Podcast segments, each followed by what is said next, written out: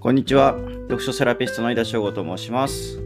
本を語る人とつながるをテーマに、札幌ゼロ読書会の運営をしています。また、ブログ、SNS やポッドキャスト等の発信活動を通して、本の魅力や読書の素晴らしさを伝えています。えっと、毎年楽しみにしている冊子がありまして、今回紹介するブラウンブックスカフェもその一つとなっております。読書会でお世話になっているブランブックスカフェが毎年10月1日のコーヒーの日に出している冊子です。ウェブで掲載しているコーヒーコラムを厳選しているものになります。読書会の開催に際して、まあ、オーナーさんとも懇意にさせてもらってるんですけども、まあ、変わることを恐れないというカフェという印象を私は受けております。私が初めて行ったのは、豊水すすきの駅の近くにある和田ビルにある時でして、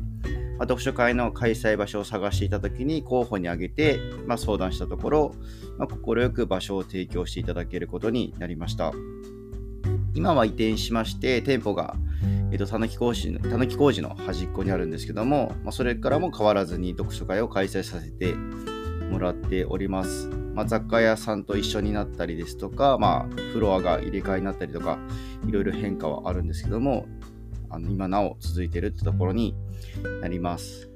まあ、個人的にはコーヒーというものはなくても生きていけるものなのかもしれませんが、まあ、生活に彩りを与えてくれるものだと思っております。まあ、家でのんびりと飲むのも好きなんですけども、カフェでスイーツとともにまったりと過ごす時間も私は好きです。でブランブックスカフェのスイーツは日替わりなので何があるかは行ってからのお楽しみなんですけども、まあ、一番の私のお気に入りはチーズケーキでして、まあ、アイリッシュクリームが乗ってるものがあると個人的にはなおいいなというふうに思っております。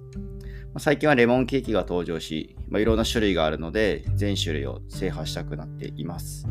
まあ、スイーツの時は基本的にコーヒーを飲むようにしてるんですけども、読書会の時とかは、まあ、レモネードを飲むことが多くてですね、まあ、レモネードのレモンは食べることができるということで、最後まで楽しむことができるので、おすすめです。まあ、なんだか宣伝のようになってしまったんですけども、まあ、それだけ素敵なカフェだなというふうに思っております。まあ、10月11月からは読書会の開催時間をですね、時刻を変更を予定していますが、まあ、それでもこれからもずっとですね、私自身足を運んだりですとか、まあ、読書会の開催場所として開けたらいいなというふうに思っております。